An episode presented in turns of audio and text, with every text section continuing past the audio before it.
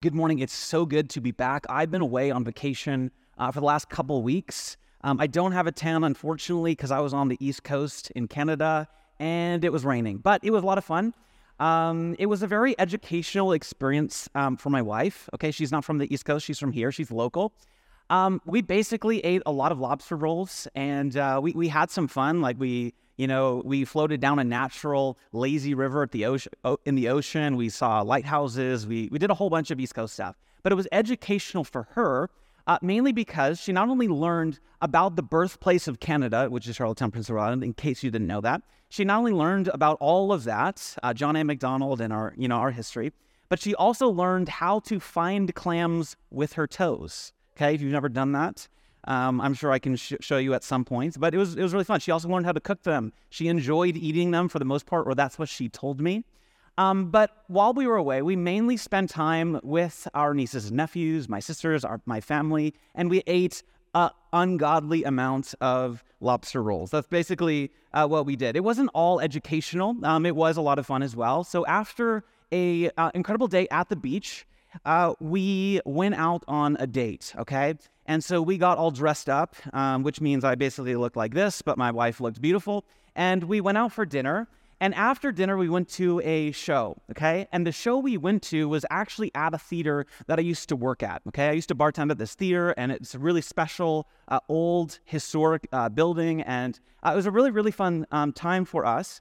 But after the show, it was a really nice evening. It was warm, it was sunny, the whole deal. And so we went for a little walk uh, around Charlottetown, Prince Edward Island. And as we're walking, we can hear music and excitement. And so we walk down to this back alley where all the action is happening. And, and we walk to this alley, there's a bunch of middle-aged people singing and dancing. I'm like, this is awesome. So so we went down this this alleyway and people are singing and dancing and having a blast. But nobody was having as much fun as this one lady. I took a video and I want to show you this one lady who's having the time of her life. Okay, she was having the time of her life. She knew every word, and she was definitely like no shame getting down. She didn't care what she looked like. She was having fun. Now, in addition to this woman dancing, there was another person dancing that caught my eye. Okay, there was this one dude who took off his shoes and started dancing in the grass by himself. Check, check out this guy. I took a video of him too. Okay, this guy is like dancing by himself. There's nobody around him, but this dude is going harder than anyone. Then, then the unthinkable happened. Okay, I, I did not picture this happening. Out of nowhere, one of the gals who was in the larger group dancing runs over to this guy and joins him. Check it out. So this lady does not know this guy. Okay, he has no shoes on. He looks, you know, a bit different than her in many ways. Uh, he just rolls up on his bike and she starts dancing with him. And to be honest with you guys, they looked crazy, right? I'm like, oh my goodness, you guys have no shame whatsoever. You don't care what anyone thinks. You guys are just dancing and having fun. It was awesome, right?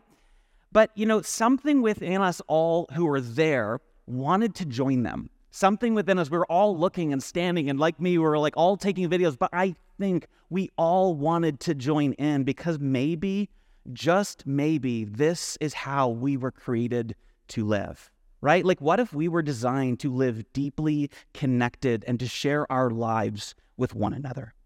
what if what we truly long for is to be known and to belong, like really belong?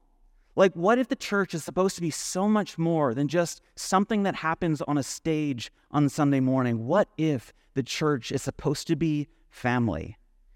But this isn't what many of us have experienced, is it? Right? For many of us, we barely know the people we're sitting next to. Okay, don't you don't have to like raise your hand or anything, but you know, we we awkwardly like smile and nod because we're like, I can't remember your name, right? And so we just like smile and nod, smile and nod, right? And we we just like awkwardly shake their hands. And to make matters worse, church often seems dull and boring. So we wonder if all of this is even necessary. See, many of us have been going to church for years, maybe even our entire lives, and still we lack the kind of community, intimacy, and sense of purpose that this couple dancing seemed to share, and we long for it. See, many of us can find this kind of community, the kind of community that this man and woman shared together for a short moment, we can find it easier outside of these four walls. It's true. So, why do we need to come to church? Why do we need to be part of a community of followers of Jesus if we can find it elsewhere? Well, to quote the, the pastor Kevin Macon, he says, When people ask me, Are you surprised that the church is in decline? I always want to respond, Surprised? Are you kidding me? I can't believe anyone still does this.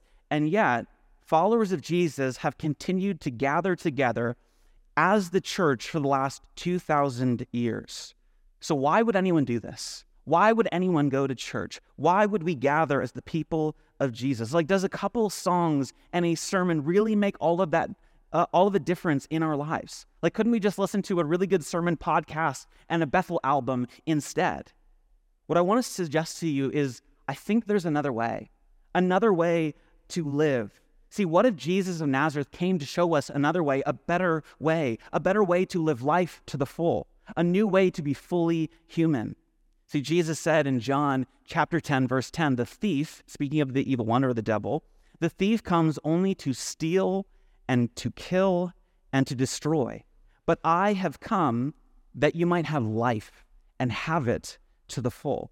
Now, the term here that Jesus uses for life uh, is a shorthand way of speaking about eternal life or life in the future, uh, the life that is to come. But John speaks of having life. And that word having he uses in the present tense as if to say that life is already available in the here and the now.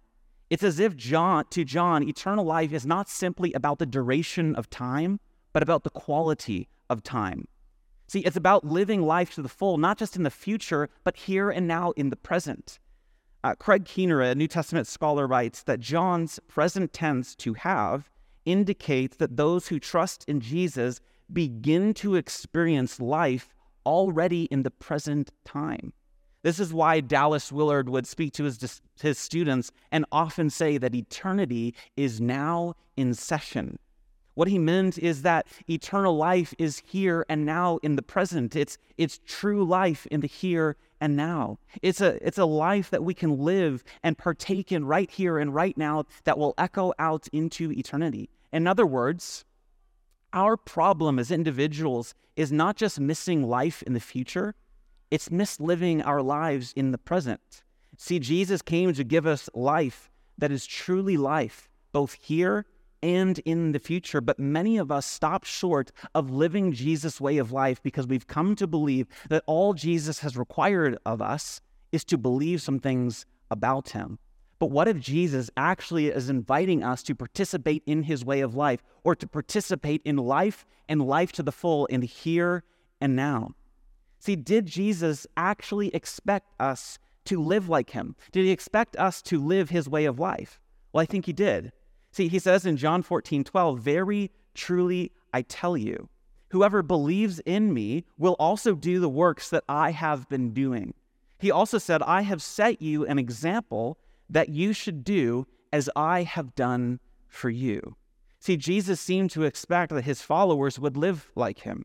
In fact, this is what it meant to be a disciple in the first century to live like your rabbi, to apprentice their way of life, to apprentice their teaching and their lifestyle. This is what a disciple is an apprentice. See, Jesus came to show us another way, another way of living in the world, another way to be human, another way to live life and life to the full.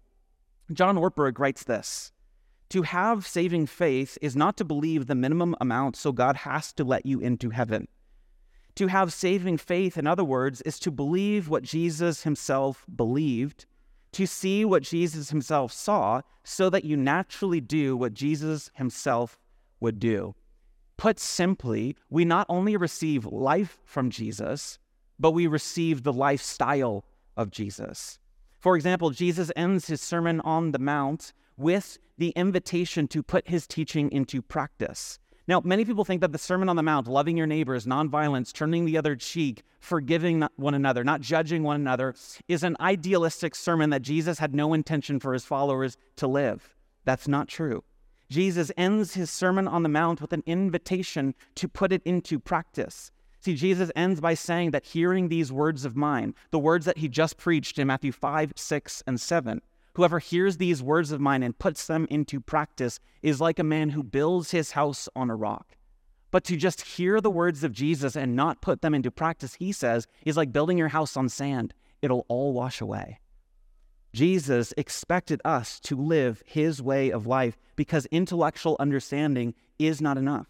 He actually expected us to live his way. See, someone once said to have the life of Jesus, this life and life to the full, we must adopt the lifestyle of Jesus. And maybe you're here and you're thinking, well, I can just do that by myself, right? I, I can follow Jesus. I can read the Bible or whatever his way of life is. I can do that by myself. Why go to church? Great question. See, what's the point of showing up once a week to sing some songs, talk about an ancient letter written to an ancient community, and awkwardly socializing over mediocre coffee, right? Why not just follow Jesus on your own? Wouldn't that be so much easier? Wouldn't that be more convenient just sitting at home doing it by yourself? Do we need others or do we need relationship to follow Jesus? Well, it says in Luke 4:16 that speaking of Jesus, he went to Nazareth where he had been brought up. And on the Sabbath day he went into the synagogue as was his custom. It can also be translated as was his tradition or way of life. See, it was the regular practice of Jesus to gather on Sabbath with other believers of Yahweh and to worship. It was part of Jesus' lifestyle or way of life. And the early church picked up on this and continued this practice. We read in Acts 2:46 that every day they continued to meet together in the temple courts. They broke bread in their homes and ate together with glad and sincere hearts. See, the early church continued the rhythm of Jesus of weekly gathering together with others to worship God because it was their way of life. But listen to me, Kells Church. Going to church is not something that you do, it's something that you are. You are God's temple. Paul writes in 1 Corinthians 3:16, "Don't you know that you yourselves are God's temple and that God's spirit dwells in your midst?" The you here is plural, not singular. The plural you plural are God's temple, not you alone, not you singular, but you plural are God's temple.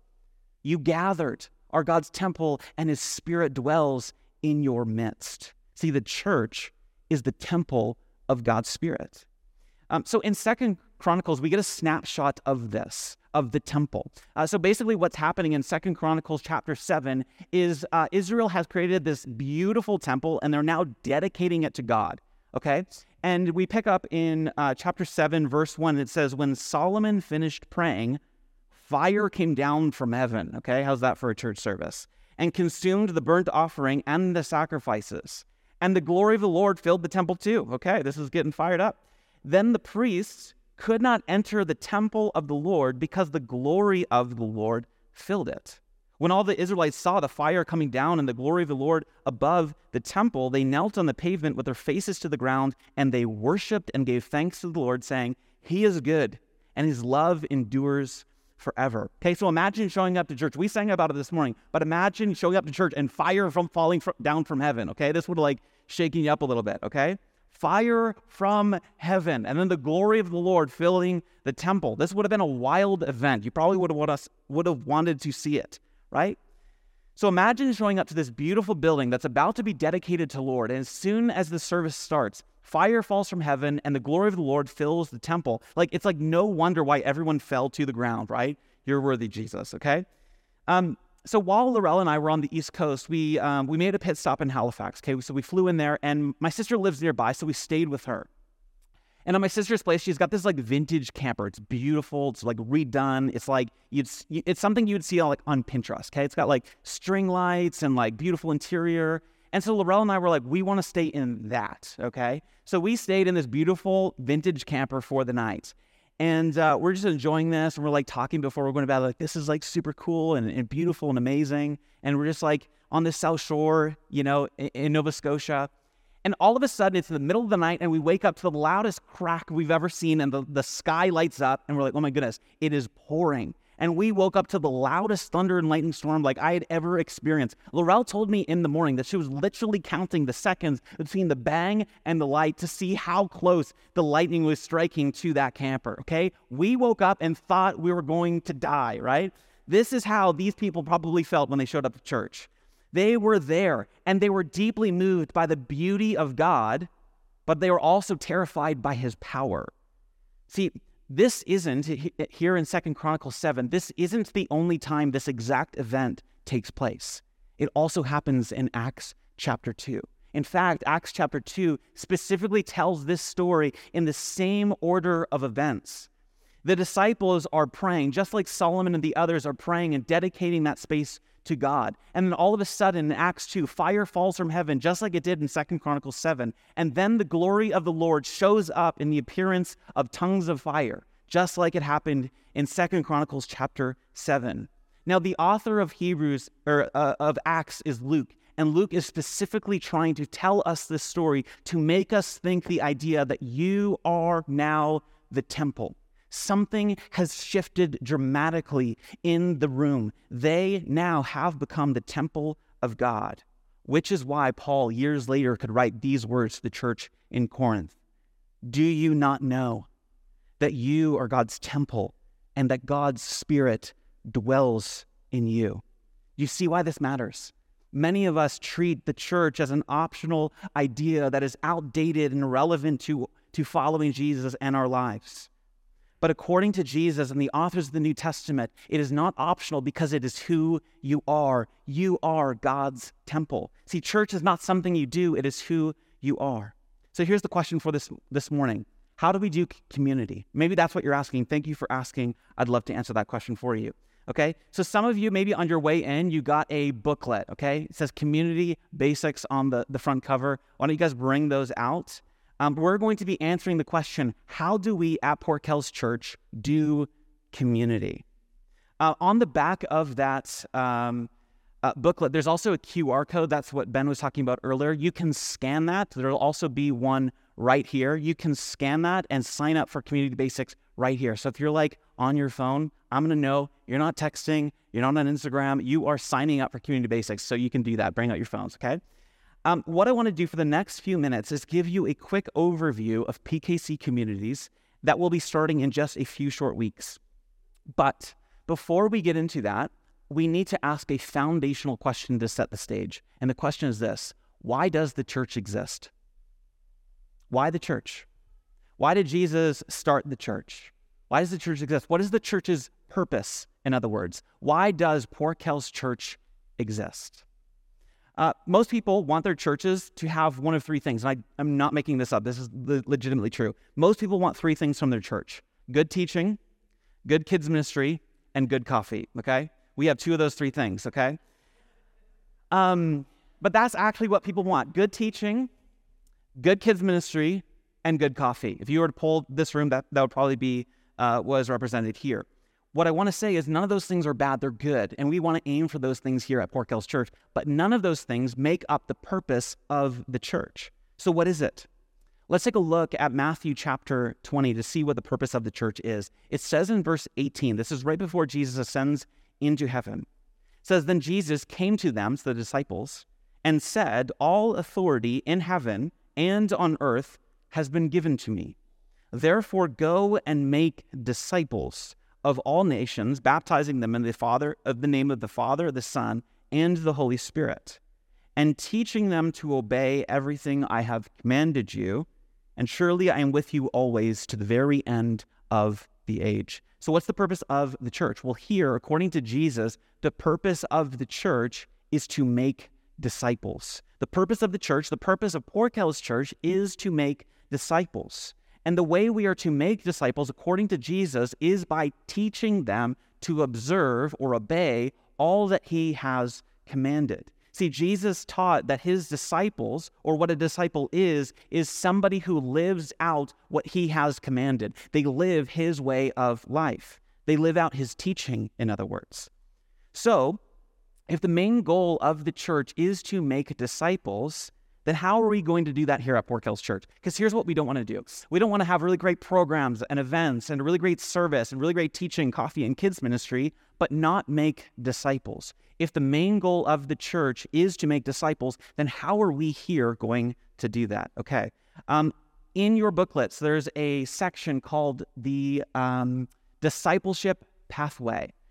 And so um, you can go there and, and we'll go over that together. So, following Jesus is always a group activity. and it requires one another. That phrase, one another, shows up 59 times in the New Testament in the imperative. In other words, 59 times in the New Testament, it is commanded to love one another, serve one another, forgive one another, bear one another's burdens, encourage one another, meet together with one another. Over um, 50 times, 59 specifically times, it is commanded to us to do something with one another which is to say that we cannot follow Jesus alone. We cannot complete 59 of the New Testament's commands by ourselves. So we have to follow Jesus and become disciples of Jesus together. Now, most churches have realized that Sunday mornings is not enough.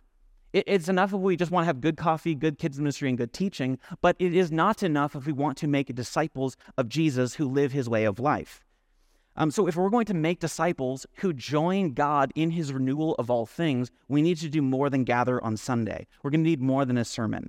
See, the early church met weekly in a large gathering. We can read that in Acts 2, uh, 246. They met in the temple courts, but they also met house to house around a table and broke bread. This midweek model is what the church has historically done, and it's what we are going to call PKC communities. And if you're asking what is a PKC community, here's a short definition a PKC community is a group of people who follow Jesus' way of life in their neighborhood. PKC communities are where the rubber meets the road. It, they are where we put into practice what we do here on Sunday. It's where we practically embody the way of Jesus. So, what is our process? We have a three step process here at Port Kells Church to get you from in your seat to apprentice of Jesus for the renewal of all things, okay? So, step one, come to Community Basics. That is the prerequisite for being in a community. So, sign up. Um, the QR code is back here, it's on your handouts, and you can sign up, and it's September 21st and 28th at 7 p.m. The second um, step is to join a PKC community. And then the third step is to join in the rhythms here at Port Kells Church. So, what are the rhythms?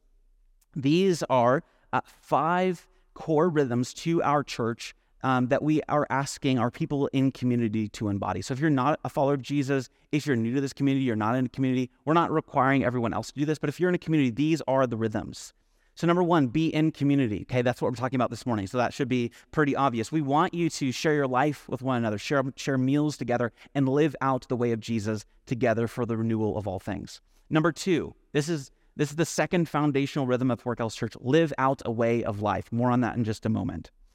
Um, and then three, gather on Sundays. That's what we're doing now. So good job. You're already doing one out of five. That's great. And then serve and give. So when you complete community basics and join a community, these are the things that we're inviting you into. Uh, these are the rhythms of Port Kells Church, and these rhythms are designed specifically for you to become more like Jesus. And they're also an invitation for you to join him in his renewal of all things. I know there's a lot of content, but I'll be brief. Okay, so let's take a look at the way of life. So the second rhythm at Port Kells Church is a way of life, community, way of life. These are the two foundational rhythms. Everything else is built on these two core rhythms. So we believe that Christ likeness is not natural and requires practice. I'm going to say that again. We believe that Christ likeness is not natural and requires practice. This is what Paul means when he says, train yourselves for godliness or discipline yourself for godliness. The idea is that it takes practice. We believe that the way of Jesus is a way of life, and it's a whole new way to live and be in the world. Um, so, PKC communities is where we will live that way of life together. We believe that you can't live this way of life alone. PKC communities are where we want to, to embody the way of Jesus together. Um, but let me say this this is not a new or novel idea. This is the historic practice of the church. In fact, the church has devoted themselves to a way of life since day one. Um, take a look at Acts 2. It says in verse 42 they devoted themselves to the apostles' teaching and to fellowship, to the breaking of bread and to prayer. All the believers were together and had everything in common. They sold property and possessions to give to anyone who had need. Every day they continued to meet together in the temple courts. They broke bread in their homes and ate together with glad and sincere hearts. The idea here is they're devoting themselves to two things one another and to a way of life. The first Christians, by doing this, drastically changed the, the fabric of the Roman Empire. They changed the landscape of their time and day. And they did this through a way of life. And you're thinking, a way of life? They had potlucks and prayed together, and that's how they changed the Roman Empire. Yes, through a way of life. They broke bread and, and shared a way of life, and it changed the way the world was. Uh, in a matter of years, the church went from a, 120 disciples in the upper room to five or six million people. It took the Roman world by storm, and they changed the world because they were devoted to something beautiful, a way of life. Joseph Hellerman, commenting on this day and age, says people did not convert to Christianity solely because of what the church believed. They converted because of the way in which early Christians behaved. See, the ancient Christians were known for their love for one another. They were known for their way of life. And we think in order to change the world, we've got to do something drastic. We've got to start a campaign, a revolution. We've, we've got to start a business or a nonprofit or do something that's going to grab people's attention. But the early church changed the world by eating together and living like Jesus. And the church exploded to, again, five or six million people by the beginning of the fourth century. In fact, the emperor of the time, Emperor Julian, writes this uh, The Galileans, this is how he spoke of the Christians the Galileans begin with their so called love feast. And the result is that they have led very many into atheism. That's what he uh, negatively referred to as Christianity. He's saying, hey, these dudes, they do love feasts. They, they do this meal with bread and cup. And by this, they're leading millions of people to become followers of Jesus. See, apparently the church did explode in growth because of a few potlucks. It was because of their way of life. Julian goes on to say their benevolence or love to strangers, their care for the graves of the dead, and the holiness of their lives have done most to increase atheism. See, the church grew to five or six million people because of the way they lived out the way of Jesus together. It was because of the beauty of their lives. It was because they lived life and life to the full as a sacrificial demonstration to a watching world, and they took the Roman Empire by storm. They won the Roman world by the way they followed Jesus, not by power, not by politics, and not by big services. They won the world by their love. And I believe that the world is dying for someone to give them an alternative way for being human in the world. And our job as a church is to be that demonstration. In fact, this is what it means to be a disciple of Jesus. At its core, G, um, discipleship is about becoming like your rabbi very Jewish language. Maybe that's new to you. That's okay. Jesus talks about it in Luke 6 40 when he says, The student or disciple is not above their teacher, but everyone or every disciple who is fully trained will become like their rabbi or teacher. See, the goal of a disciple is to become with and become like your rabbi. That was the goal of a young Jewish disciple of a rabbi. And as disciples of Jesus, our goal is to be with and become like Jesus. John says it like this in 1 John 2, uh, 2 6. He says, Whoever says he abides in him, or whoever claims to be a Christian, must walk or live in the same way in which he lived.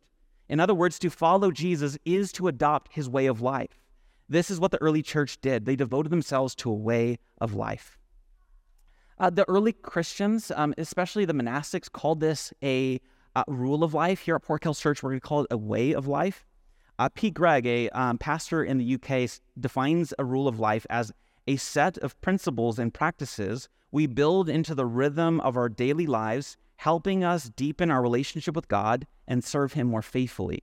A rule or way of life is how we seek to live out that faith day to day as disciples in the power of the Holy Spirit. Rod Dreher also says for the early monastics, a rule was simply a guide to living in Christian community. Jesus says in Matthew 7 24, Everyone who hears these words of mine and puts them into practice is like a wise man who builds his house on the rock. A rule or way of life is how we put the words of Jesus into practice. So here's the definition I want to use for this morning a way of life is a set of practices found in the life of Jesus that a community embodies in order to become more and more like Jesus. So, here at Port Kells Church, we will have a way of life. And this way of life is how we will practice the way of Jesus over the next several months and years. Here it is for you. Um, it's in your, your booklets under Way of Life. There are five key parts to our way of life, and each part is a section, not a practice. In each section, there are several practices that we will embody. So, for example, number one is scripture. But under scripture, there's also Lectio Divina, which is an ancient way of reading scripture, which we'll introduce to you um, in the fall. There's study and silence and solitude.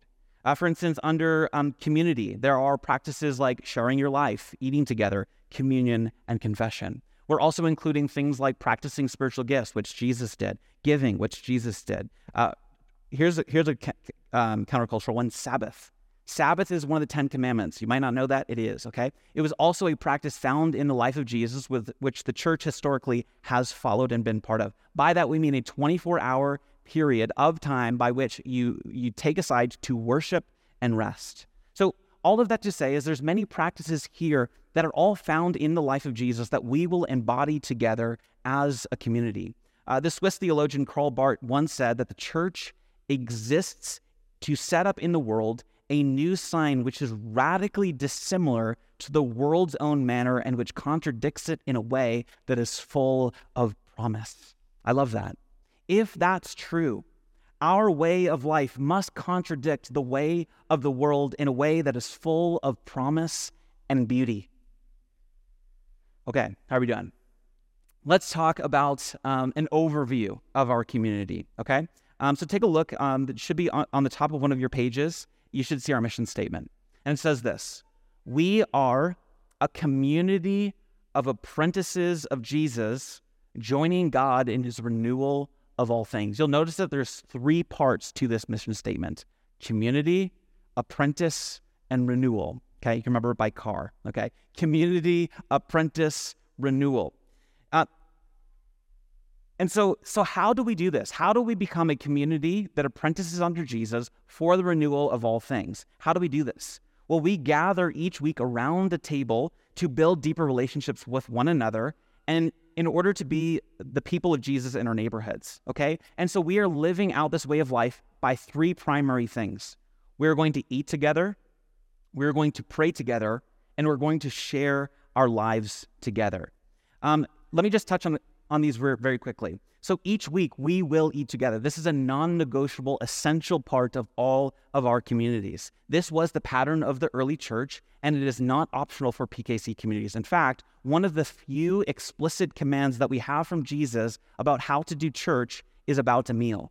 He says, quote, whenever you come together, take the bread and the cup in remembrance of me. So for us, this practice of eating together is both a meal and it is communion. I'll talk about more, more about that in just a second. Um, but let me say this about the PKC community, because this is probably the question you're asking. Uh, what we want to say is it doesn't have to be expensive and it doesn't have to be difficult. So it can be as simple as grilled cheese sandwiches and tomato soup. It can be rotisserie chicken, tacos. It can, like it can be simple and easy and doesn't have to break the bank. So we want to eat together every time we gather in community. But second, we want to pray together. We want to pray together. Um, Again, just to quote Karl Barth again, uh, to clasp the hands in prayer is the beginning of an uprising against the disorder of the world. When we pray together, we are joining God in the renewal of all things. Prayer is the beginning um, point of a move of God. And so we're going to pray together. We're also going to share our lives together. There's more of that on in your booklets, but for the sake of time, I'm just going to keep going. Okay, community rhythms. Um, so getting 12 to 15 people around a table can be difficult. So we want to be intentional. And the way we're going to be intentional is by scheduling, okay? So there are there's a monthly rhythm, a weekly rhythm, and a way of life rhythm. The monthly rhythm is we are asking that your community meets for d- dinner and discussion three to the four weeks a month. So three of the four weeks you get together and you have dinner and discussion. And on the fourth week, you do a free night or a family night. So this could be anything from celebrating somebody's birthday, having a barbecue, having a guys and girls night. It could also be throwing a party in your backyard and inviting your neighbors. Um, so we want you to build family with one another and follow Jesus with one another. A weekly rhythm, you can see that there's a schedule there for how the week, uh, the evening is lined up. Uh, just one comment on the way of life rhythm. What we were saying is we're taking that way of life that I've worked uh, through with you guys just a minute ago, and we're breaking it down into uh, a section every two months. So, for a season of two months, we will focus on the practices in that section of the way of life, and we'll learn how to live that out together. So, each week in the curriculum, I'll send out information on how you as a community can live that part of our way of life. Okay, com- commitments uh, in closing. What are we asking of you if you join a community? We're not asking for your credit card information. We're not asking for, you know, anything like unrealistic of you, but we're asking that you would do our mission statement. We're asking that you would apprentice under Jesus, that you'd live life in community, and you'd join God in the renewal of all things. Okay? So, apprenticeship, by that we mean living as a disciple of Jesus, embodying his way of life, living under the authority of Scripture. Uh, by community, we're asking that you're a part of the weekly meal. Um, that you that you actually show up, that you give. If you're not going to be there, you give 24 hour notice by a phone call, not text, not email, phone call to your community leader. Okay, um, that just involved in people's lives and for renewal. Let me say this: more on this will come. So we are just starting communities. Um, phase one, in the new year, we'll be launching things like alpha and, and missional emphasis that your communities can be a part of. So that will come down the line. But we're asking that you're part of a weekly meal, that you're part of community, and you're apprenticing under Jesus. So here's the last question I want to address. What if, and a lot of you guys are probably asking this or thinking this, what if I have kids? What if I'm a young parent? What if I have little ones? Is community for me? Yes. The goal, if you have kids, is that your community is not your community, but your kids' community too. We don't want them to think this is mom and dad's community, this is their Bible study, if we want to use old school language. That's not true. This is their community. And so, what we are going to ask you to do, or encourage you to do this, is include your kids in the first part of the evening. So, allow them to be a part of the dinner, involve them in the conversation around the table, and then maybe do bedtime with them. But maybe you're thinking, well, what if I have infants or young, young children? Is community for you? Yes. Uh, here's a couple options that you can do if you have young children.